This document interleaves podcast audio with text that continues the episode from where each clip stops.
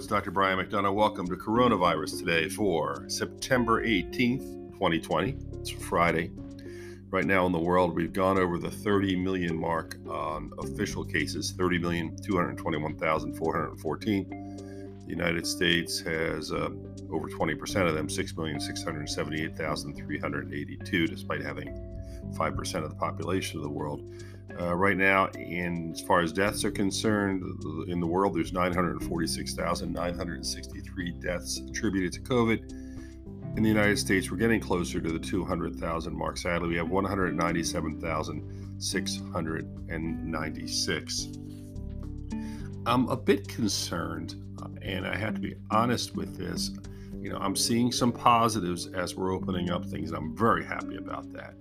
And I think we are learning more about what we at least think is the most uh, reliable way to measure the spread of COVID. And clearly, it is the aerosolized form that is causing the most problems. And that's why we're seeing such great results with masks, and why we're conversely seeing so many problems when people are not wearing masks. There's been a lot of talk about masks and the importance of wearing them but there is still a resistance. And I understand the frustration, and I understand the concerns, and I understand that people really are tired of COVID 19, and that is normal. But the problem is, we're very early still in the process of this.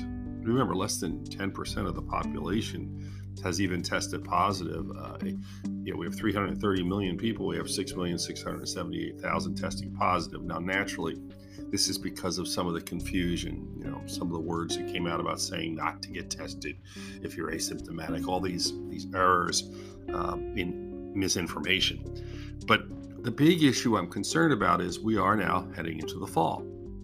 And we're seeing people loosening the reins at a time when I'm wondering if we, we should be backing off a bit.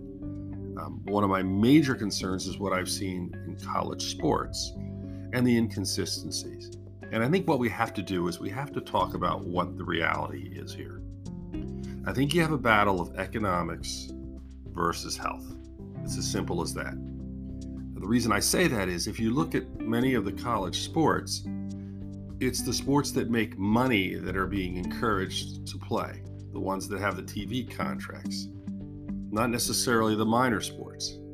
Now, if there was a consistency here, you would have the minor sports being played at the same rate as the major sports.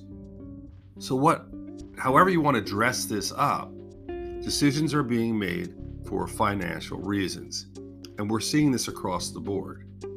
It's no accident that many politicians focus on the economy and are minimizing the role of COVID and the deaths in this country.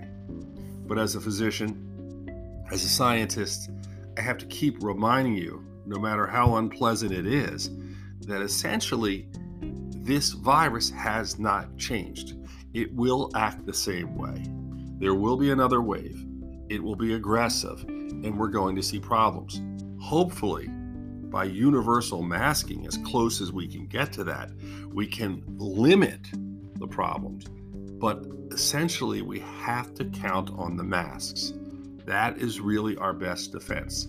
So, again, reaching out to everyone across party lines without regard to economics, just you and your families. If you love your family and you respect your own life and you want to get through this, wear a mask. Because, again, studies are showing if you are young and you are exposed, you still could have long term problems, as they call it, the long haulers. If you are older, you clearly are at greater risk. You also have to worry about spreading to others and thinking about your neighbor as yourself. All of these things are important. And we now know unequivocally, no matter what anyone says, masks are helpful. And I think that's really important. They will cut down the number of cases and ultimately the number of deaths. So as we watch the world swirl around us, and people make the decisions of economics over human life, it's going to happen. And sadly, I don't know what we can do to reverse it. But by wearing masks, you at least are protecting yourself and others. And of course, continue to wash your hands.